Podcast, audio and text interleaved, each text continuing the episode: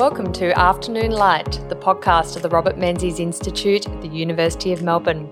I'm Georgina Downer and I'm the host of Afternoon Light and the CEO of the Robert Menzies Institute. The Institute is a prime ministerial library and museum devoted to upholding the legacy and vision of Sir Robert Menzies, Australia's longest serving Prime Minister. On Afternoon Light, we explore contemporary issues relevant to Sir Robert's life and legacy with leading thinkers from around the world. Thank you for joining us today.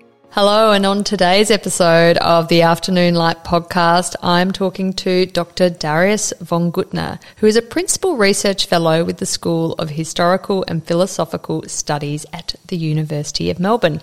He is also a historian of East Central Europe, and today we are talking about the history of the Ukraine. So, welcome to the Afternoon Light podcast, Darius. Pleasure to be here. Oh, it's great to have you here and in person. I am really enjoying being back to in person podcasting and not Zoom podcasting, and um, you know, it makes things uh, a lot more natural, I think. But look, we are going to talk about the history of a country that is facing uh, an enormously challenging time. And uh, I think it is so important when we're faced with crises like this to understand the context and the history. And I'd love you to start our discussion today by talking to us about where this sort of sense of Ukrainian national identity has originated from. I think this is a very good starting point because uh, I think it's a contested issue at the moment. The media yeah. and a lot of commentators are bringing forward um, essentially using what President Putin recently said that Ukraine is not a real country, that Ukrainians are such a close kin to Russians that in fact they are just subsection of the uh, population. I think it's there are a couple of ways of looking at U- Ukrainian identity. Uh, they are clearly uh, people that have history. All people have history. And they see themselves distinct to and from uh, the neighbors. Um, they, uh, throughout centuries, and we can even say, oh, well, last thousand years, they were either independent or part of a bigger composite states of Europe being part of the Russian cultural, political, and economic domain is relatively recent for Ukraine. We can, we can pinpoint the conversion to Christianity of Kiev, uh, for example, so that's over a thousand years ago. We can then look at um, emergence of Cossack identity, uh, which I think uh, Russians at the moment are, are, looking at as being their Ukrainian and uh, really Ukrainian identity as such.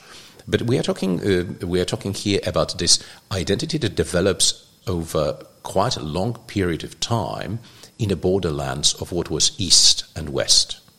They are culturally influenced by growing power of Poland, Lithuania, so one of the largest countries in in Europe uh, until 1795, and the uh, movement of Russia into Europe. So Ukraine is born really between East and West, and it's heavily influenced by its past, that, that Christianity, acceptance of Christianity from Byzantium, from Constantinople, that shapes an alphabet, um, that it shapes, uh, shapes um, the religious affinity with Eastern uh, uh, Christianity. It also shapes a perception of being the first in the East to accept that religion and then to uh, expose other nations around to that. So I think this is this is the long identity. But if you think about modern time, uh, perhaps uh, we can look into the rivalry between Poland and Lithuania with Muscovy and later with Russia.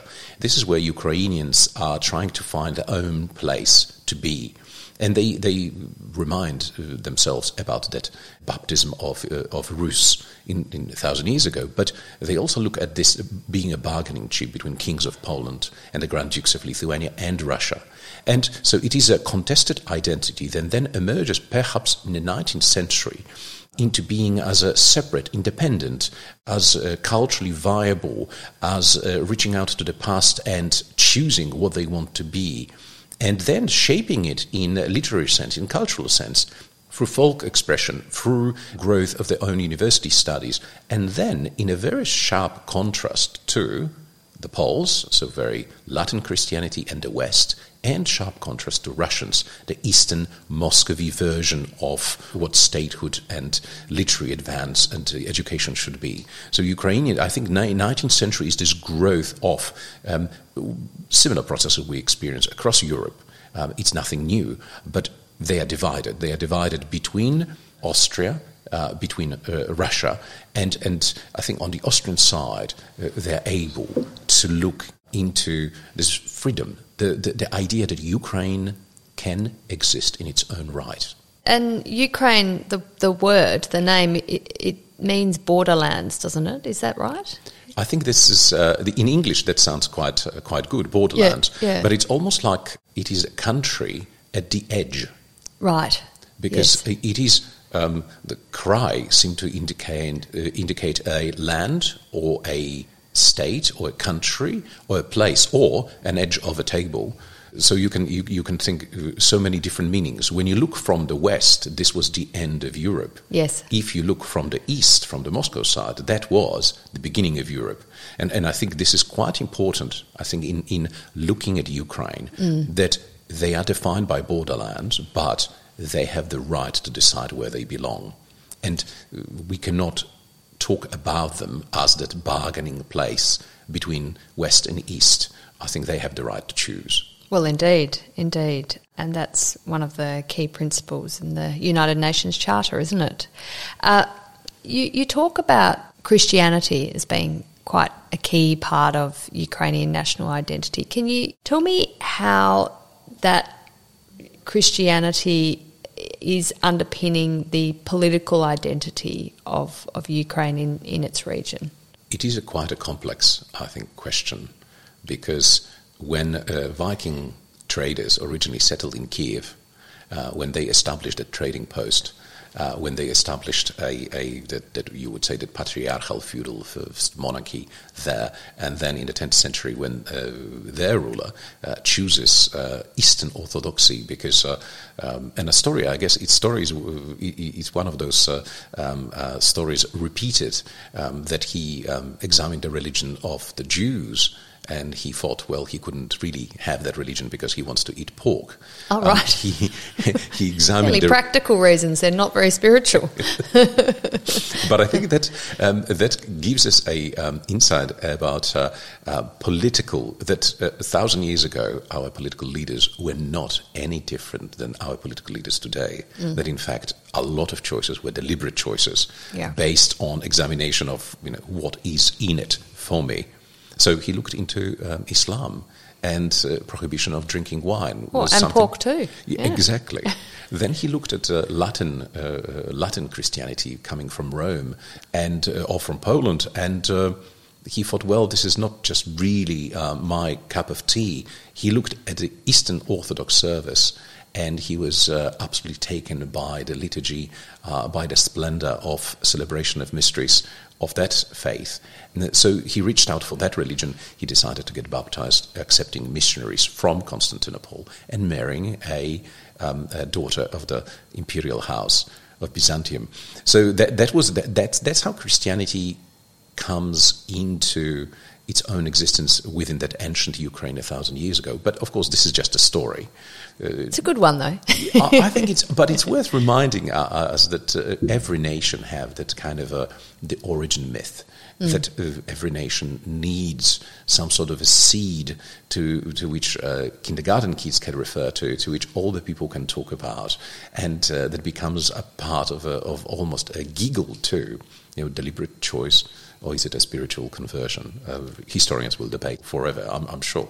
Mm. But Christianity then um, when it's um, embedded within the royal court and um, uh, royal family, it then seems to bring attention of the uh, local elites. And their conversion brings uh, population within the reach of Eastern uh, Christianity. We have then um, years of uh, almost natural growth of that uh, missionary activity, uh, more and more people coming into contact with Christianity. But what is important that at the very beginning of that um, conversion process, so a thousand years ago, um, the Patriarch of Constantinople, the leader of Eastern Orthodox Church, recognizes Kiev as being the um, site of authority for Eastern Christians. Um, and it's brilliant in a way that early uh, Kiev gets um, to be recognized as a metropolitan see. Now, it expands, of course. Um, there is, uh, for various reasons, there's a Mongolian raid, for example, so the hordes of Chinggis Khan are destroying ancient uh, Rus. Um, they, they, get as far as Hungary and Poland. That religious uh, identity is uh, clearly shaped by that invasion. So Christians stick to Christianity and they do not abandon it. Later, Moscow claims the authority of the over Eastern Orthodoxy by the virtue of uh, the archbishop, if we can use that term, or patriarch, residing in Moscow.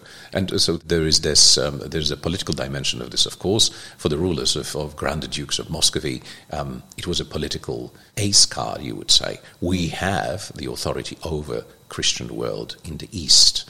What happens then when Ukraine is divided between Poland, Lithuania, and Russia is that we have some of the population uh, sticking very much to the Orthodox Christianity, and we have some of the population that breaks away from the Eastern Patriarchate of Moscow and join Roman Catholic Church, yeah. recognizing authority of the of the Pope. And I guess here we've got this, uh, uh, you would say, contested Christian identity. Am I belonging to the East? Or am I belonging to the West? Uh, for, of course, for Rome, for Roman Catholics, that was an enormous uh, success in bringing that Eastern Church into the arms of the, of the Western Church. I think it is quite important to recognize that that dimension and that, that bridge perhaps still exists and to a large degree defines certain families and their perception of where they belong. The western part of Ukraine, there's quite a large population of adherents to, to that um, Eastern Church of the Roman Catholic Church. And in, the, in the East, we have quite strong adherence to the Russian Orthodoxy. But uh, what happened when Ukraine um, became sovereign after the, the, the, the dissolution of the uh, Soviet Union, we have an emergence of the national Eastern Orthodox Church, which is um, which is something which is part of the tradition of the Eastern Orthodox churches that no person holds authority over all of them, mm. that each of them exists for the population that they serve. And recognition, quite recent recognition from the Patriarch of Constantinople, um, was given to this national church, declaring that, that it's sovereign. That I think it's, it, it's called Declaration of Sovereignty of the Church over its population and within its national borders. That, I think, was a um, quite a defining moment for, for Ukrainians, saying that, well, we belong to Orthodox Church, but we also are under authority of the ecclesiastical authorities that govern us within our country. That was quite an unpopular thing uh, for Moscow. Moscow did not really want to agree with this. Yeah. yeah. So, so um, in a way, uh, going back to your question, I think the religious dimension of it is important. I think it's perhaps, oh, perhaps overstated by Moscow in terms of the affinity of Ukrainians with the Moscow type of church and the, you know the, the Patriarch of Moscow blessing troops in this in this invasion is, is perhaps the most shocking example of it. But I think Ukrainian identity is perhaps shaped a little bit more by now by this conflict than by the religion of the past. It's now the, the borders, the national borders, seem to be defining the group of people that identify themselves as Ukrainians.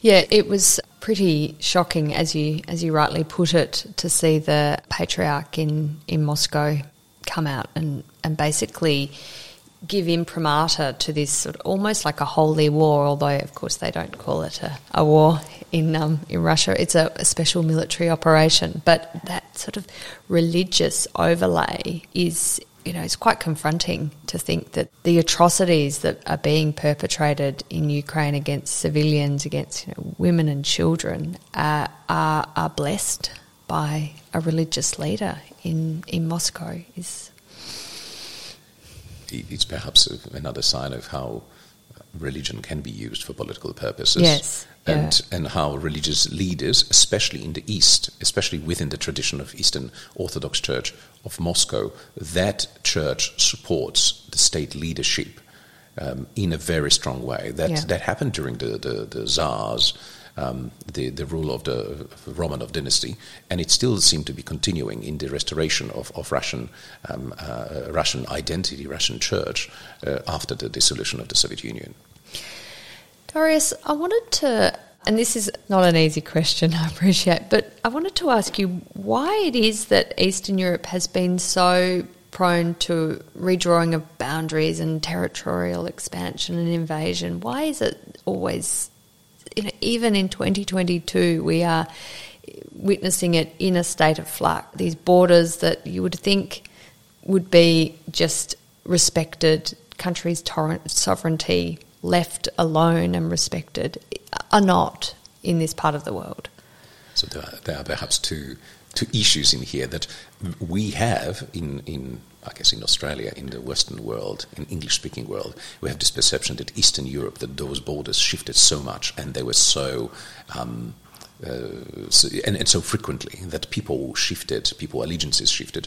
But if you look at the borders of France, if you look at the borders of Italy, you look at Germany is another perfect example, or even Spain and Portugal, every country in Europe, perhaps given to, to, to overpopulation of the continent, maybe. I'm, I'm, joking a little bit, overpopulation, inverted commas. Eastern Europe is essentially product, uh, in our understanding of it today, it's a product of the 20th century. And I think we suffer from that Cold War division, and we suffer from the Iron Curtain mentality too. East of it was the Eastern Bloc, domain of the Soviet Union. West, it's us it's a comfortable. We know where we stand. Mm. And I think majority of the history that we look at from perspective of today is really influenced by that perception. But if we just look into into detail, it is perhaps uh, perhaps my own opinion, really, and a number of other uh, researchers would perhaps agree, others would challenge us, that we've seen a movement of Moscow into Europe. Moscow's first point of um, uh, of the policy since the 16th century was destruction of Poland and Lithuania in order to get in Europe. Mm. Progressively, um, if we think about the borders of Poland and Lithuania, included Smolensk, so not far away from Moscow, included territories, including the whole of the Ukraine and more, a majority of the Baltic states. So we have that uh, conglomerate that existed um, uh, as one joint country between Poland and Lithuania for, for quite some time. But Moscow progressively uh, destroyed the, that Grand Duchy of Lithuania. And carving up of Ukraine in the 17th century is a result of that is a result of uh, that uh, military advance into Europe. I mean, Catherine the Great uh, receives the, uh, the, the, accolades, the Great, but she's a German born uh, woman who was a brilliant strategist, who was clearly a brilliant administrator and a politician. But she essentially makes Russia destroyed Poland and Lithuania, mm. conquer whole of the Ukraine, and incorporate it into a state. It is, it is the final step which, uh, in which Moscow achieves movement into Central Europe with a boundary to Germany, with boundary to Austria. So this is perhaps the most dramatic border change. But again, if you look at it, the population is not shifted. The population stays there. The, the, the uh, acquisition by Germany of the ports along the Balt- Baltics, that essentially is, uh, is justified by uh, German rhetoric of moving east. So Moscow is moving west, Germany is moving east. They meet at Vistula River, and, and this is the middle of Poland. Um, it is an interesting situation that those border shifts in the 20th century, where we have restoration of po- uh, Polish borders into the borders that they had in the 10th century, that we have a creation of Ukrainian Republic within Soviet Union and Belarus as well, and Lithuania. It is an interesting way of redrawing the map that uh, no one thought possible. And only dictatorial regime of Joseph Stalin could do it the shift of, uh, and essentially saying to people, look, we're going to shift 20 million of people from here to there. We're going to shift the whole Polish university from Lviv into um, uh, Wrocław or Breslau in, in former uh, German Silesian provinces. I think if we really look at the border changes, I don't think we're going to see such a dramatic shift. But if we see of how it was sold to us in the 20th century, how the drawing of the map and then solidification or um, uh, cementing of the Eastern Bloc, that gives us this perception of the constant flux. The recent, the most recent um, uh, adventure, uh, invasion of Ukraine, adventure of Moscow, and is justified in historical terms too. Uh, clearly, Moscow is um, again playing with our mind here, uh, saying that this is really artificial border Um, this is something that the Tsars and the general secretaries of the Communist Party created. The Ukraine is artificial creation that never existed before. Yeah, I think Putin puts it as Ukraine is a fictitious state that doesn't deserve its sovereignty, just made up.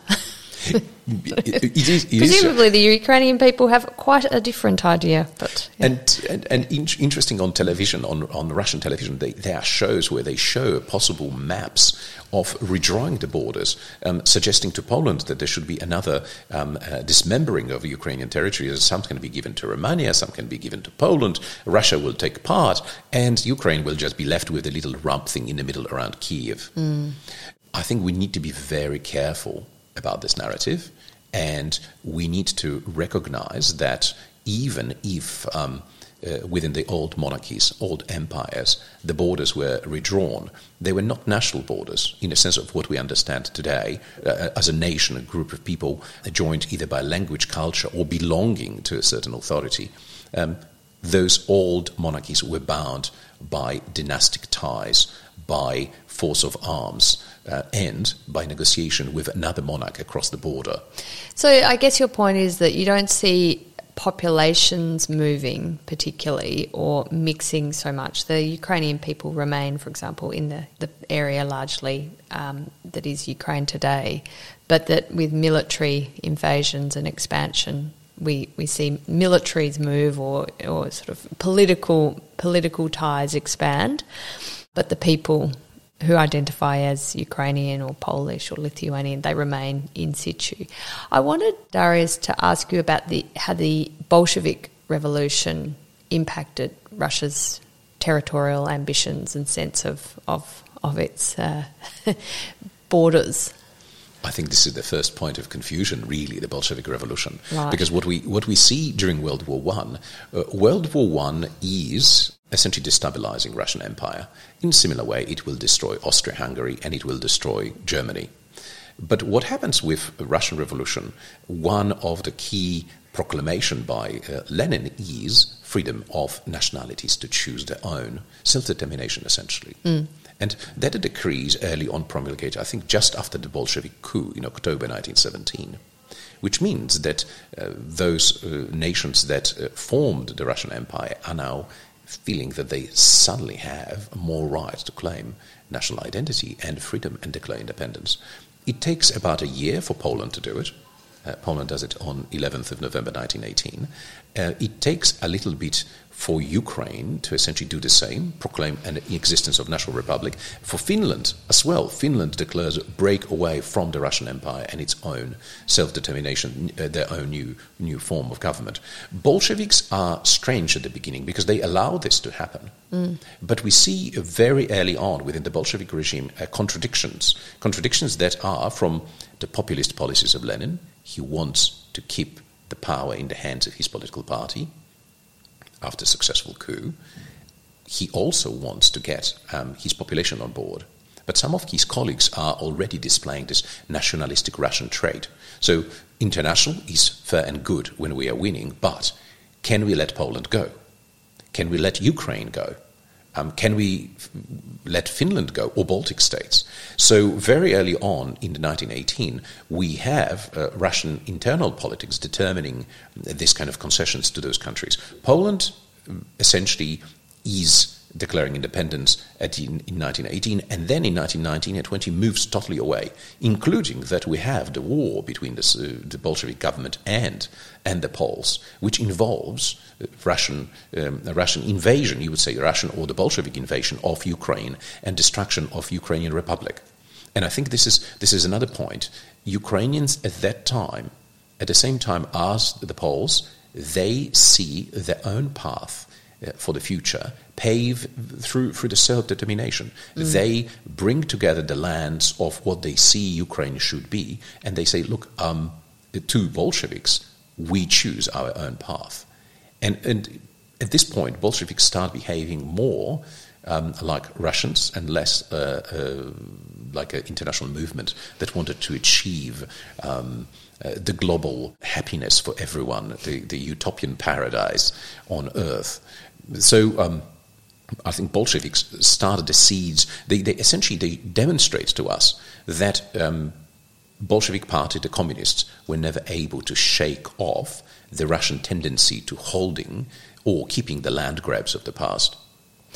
No, and, and then in the 1930s, of course, you have the, the Great Famine, where 13%, I understand, of the Ukrainian population dies um, through the oppression of the Russians, uh, and, and real sort of genocide takes place.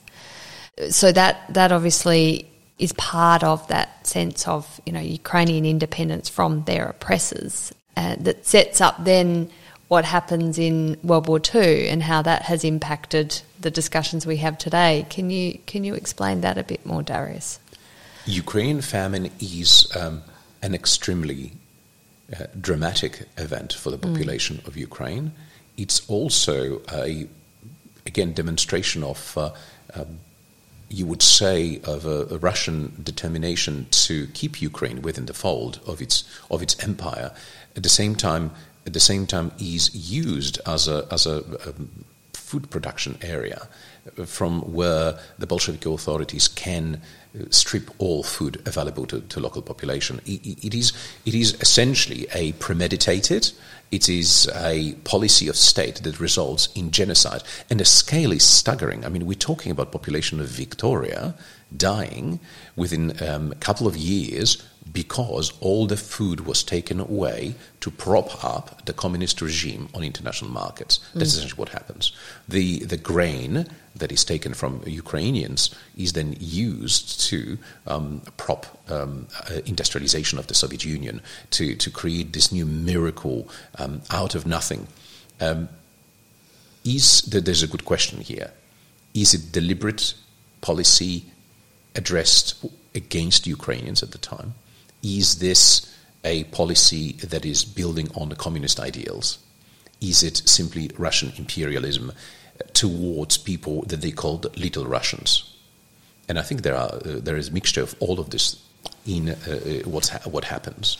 Uh, Stalin is deliberate in his choice of Ukrainian food basket for this. Um, he's also showing total disregard for human life, mm. and perhaps it is worth remembering that in that great Muscovy tradition, it is the state, it is the benefit of the whole, it is the existence of the rulers, um, but individuals are somehow forgotten in it. No, and the impact no. uh, impact on Ukraine is we have estimates of between seven to eleven million people dying, starving to death, and uh, the story quite recently uh, shown to us in a film by um, Mr. Jones, the story of Gareth Jones, a British or Welsh uh, journalist who travels to Soviet Union. This is a film by Agnieszka Holland, who um, uh, gives us the insight into how uh, Bolshevik or how communist regime uh, in Moscow manipulated this situation and how uh, people on the ground um, were forced to, to eat their own flesh, the, the flesh of the family members, to oh, survive. God. Yes. Awful. Um, Darius, moving to World War II, and this has real links to, of course, the rhetoric that Putin is using um, about Ukraine being a Nazi country uh, with a Nazi administration, um, and his his special military operation into Ukraine is part of denazification of of Ukraine. Uh, the the Ukrainian um, sense of sort of national identity and independence is is is challenged during World War II. And uh, uh, in 1941, when the Nazis do invade um, Ukraine, a lot of Ukrainian nationalists do collaborate with the Nazis. And, and of course, Ukraine itself becomes the site of um, the deaths of 25% of the Jewish population who were murdered during World War II. So there's, there's uh, you know, there is a sense that this is where a lot of Jews do die. Uh, there's a massacre at um, Babin which has come to to um, prominence very recently because there's been another another atrocity committed there. Uh, can you can you tell me about this very difficult period of history, and of course the imp- the impact that it still has today in the rhetoric of Putin and and the and that um, complexities of Ukrainian national identity too. I think we need to step uh, step back a little bit. We need to step back to the first of September, 1939, to the German invasion of Poland. In August, Nazi Germany and Soviet Union sign a friendship treaty, in which and we've got uh, uh, we've got uh, uh lovely maps with uh, and uh, and decisions made at the secret agreement that they decided that they will divide Poland. Now, when, when we use the word Poland here, um, post 1918, we've got Poland that includes quite a large population of Ukrainian people, quite a large population of Belarus, um, and Lithuanians. So it is a very multi ethnic, multi religious country at the time. When Germans invade on the 1st of September, they invoke this friendship treaty with Moscow. Moscow invades Poland on the 17th of September 1939. And here we've got the first rhetoric of, um, of Moscow saying, We're doing it. We're sending our 600,000 troops into Poland to reunite the Belarus and reunite Ukraine um, with the sister Soviet republics within, uh, within our country. This is the first, and, and at that time, uh, Molotov, Minister for Foreign Affairs, uses the word that this bastard of Versailles Treaty cease to exist. He talks about independent, free Poland.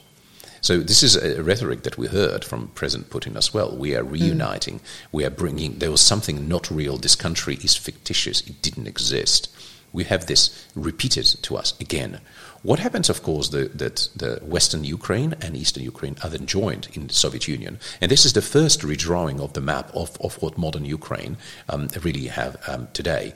Um, what happens, of course, um, Jewish population of that region enjoyed enormous freedom under the Polish-Lithuanian um, uh, monarchy. Um, that was perhaps why uh, majority of Jewish population in Europe concentrated in that realm because they were given self-government. They ruled themselves. Um, they were able to trade. Uh, they were able to flourish the way they wanted to. So when Nazis, clearly because of their ideological push to exterminate Jewish people, invade Soviet Union in 1941, the, the East opens the next stage of Holocaust. It opens enormous, vast expanse that are not visible to anyone else. Those atrocities um, uh, that um, we know of today uh, are murders on enormous scale. We're talking mm. about thousands, and in the end, millions of people murdered by the Nazi regime when they enter Soviet Union. And it happens progressively. It's orchestrated. It's mechanized killing. It is it is premeditated genocide for Ukrainians and Ukrainian nationals at the time, and perhaps the um, those people that wanted to see Ukraine independent. Um, Nazi invasion is perhaps seen in terms of we're finally free of the Soviets, we're finally free of the Russians. So um, that period of, um, as you said, collaboration, that period of, it's perhaps representation of uh, that push uh, that they want to be by themselves, that they want to, and, and that's what seems to be Germany was promising, existence of an independent Ukrainian state. Um, at those borderlands. Um, perhaps uh, German vision was for a buffer state between Germany and Soviet Union, uh, or Russia, as it would be after German invasion. Um, it is a pretty complex area. Yeah. Um, the atrocities committed on the ground are just, uh, it's all extremely shocking. And this is perhaps another division that. Um, uh, between those different categories of ethnic and, and, ethnic groups and different linguistic traditions. We have Ukrainians that would like to be by themselves on their own in their own country, but again they are pushed between two powers, two superpowers fighting for dominance of the region. I guess uh, there are no simple ways of describing the situation. Really, it is pretty complex, and perhaps uh, Soviets later on will use those um, disagreements between Ukrainians and Poles, for example, about the borders and about different settlement of different villages and cities. Um, Soviets will manipulate it and use it to essentially do the policy of divide and conquer. Mm, mm.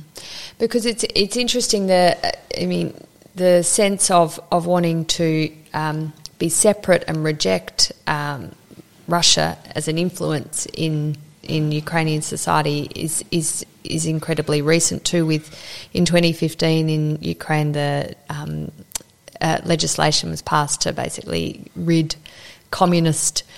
Um, sta- uh, affiliated statues and monuments um, throughout Ukraine and, and replace them with with ones that were about Ukrainian nationalism and that national identity. But that comes with it with the with the overlay of of the collaboration of Ukrainian nationalists during the World War II and, and those and those sort of tensions, doesn't it? Yes, yes, and this is perhaps why Moscow is able to use the fascist rhetoric talking about Nazis in Ukraine this, this language has been used before in Russian uh, or Soviet propaganda. It has been used against uh, conservative forces, for example, for the um, Polish government in exile, for the Lithuanian uh, Lithuanians that were uh, opposing indoctrin- Soviet indoctrination, and similarly in Ukraine as well.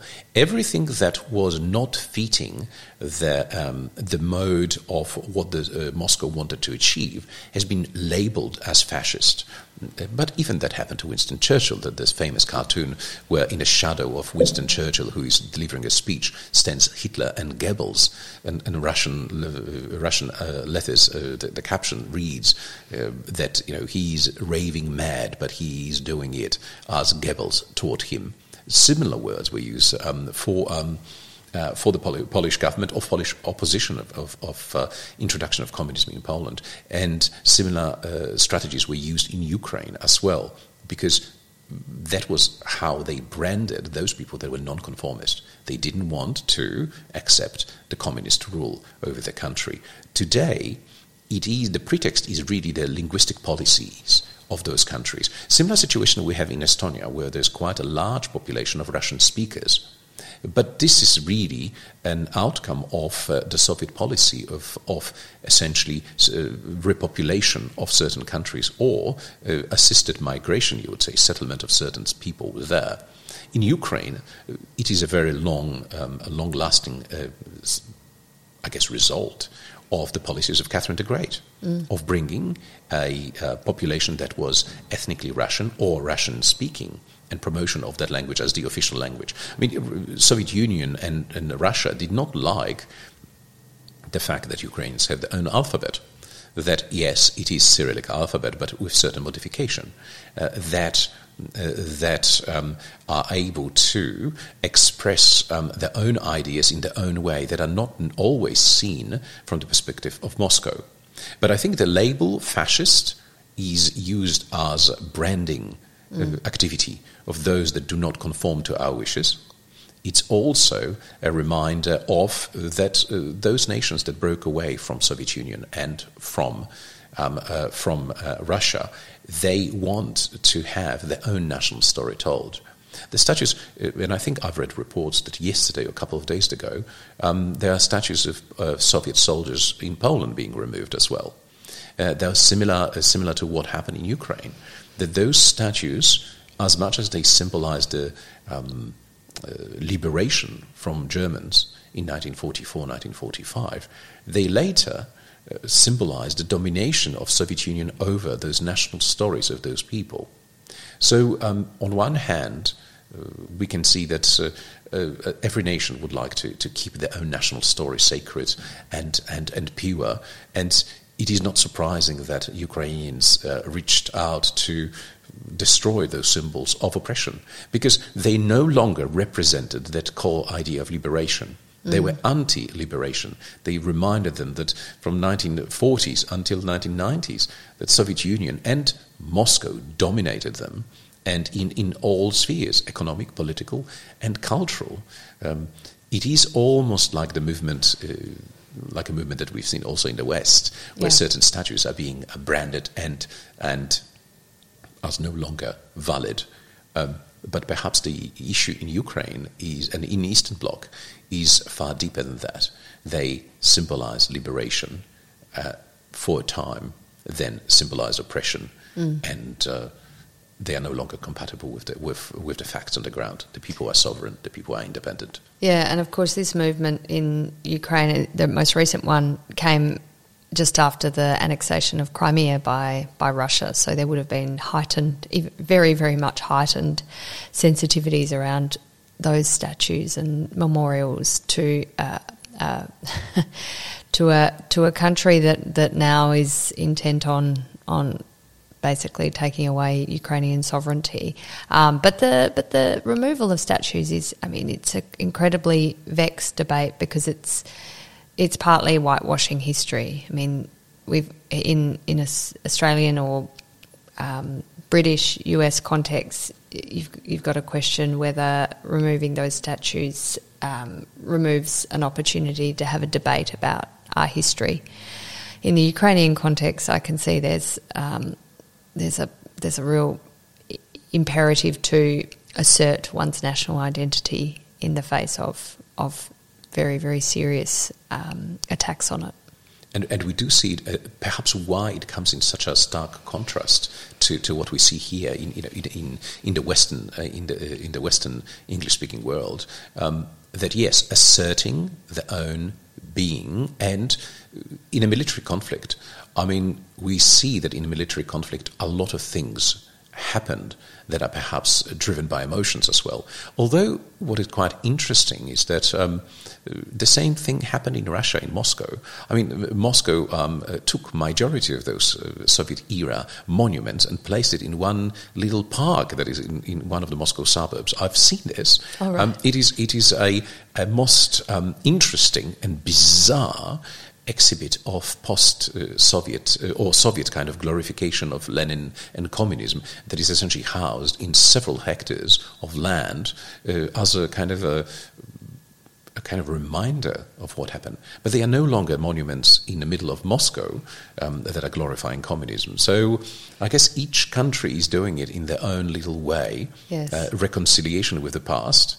Um, I think for Russians, perhaps, and we need to remember this for, for Russians, um, that national myth of the Great Patriotic War of over 20 million people dying in defeating Nazis. Mm. That narrative will always find a very fertile ground among a population of Russian Federation.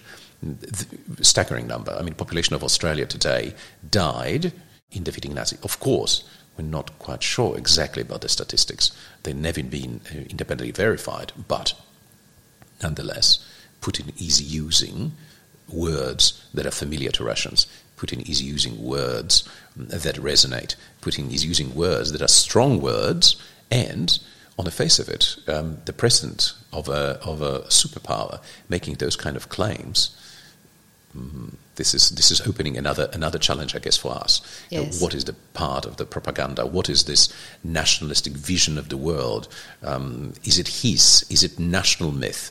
Uh, does it belong in the public domain as strongly as some people seem to suggest, or is it simply yeah, simply uh, like with Molotov's speech on the 17th of September 1939?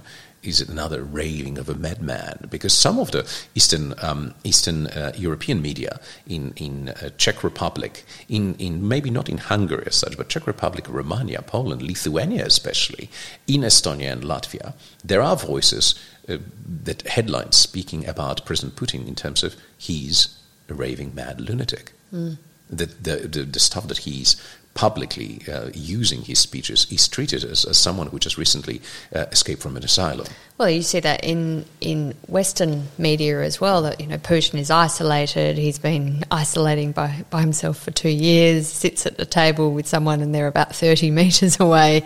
He's going mad in his isolation. But but look, Darius, this has been a really fascinating discussion, and I think illuminates so much for us the history of Ukraine, but also how that provides context to what is going on at the moment and why Russia is pitching its messages and, and actions in the way it is. And of course, the context of Ukrainian nationalism and national identity, and, and of course, the religious overtones as well. So, thank you so much for, for your time today. Thank you very much.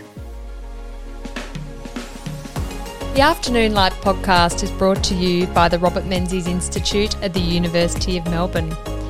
You can find more about the Institute and our podcast at robertmenziesinstitute.org.au. We're also on Twitter, on Facebook, and LinkedIn. We look forward to you joining our show next week. Thank you.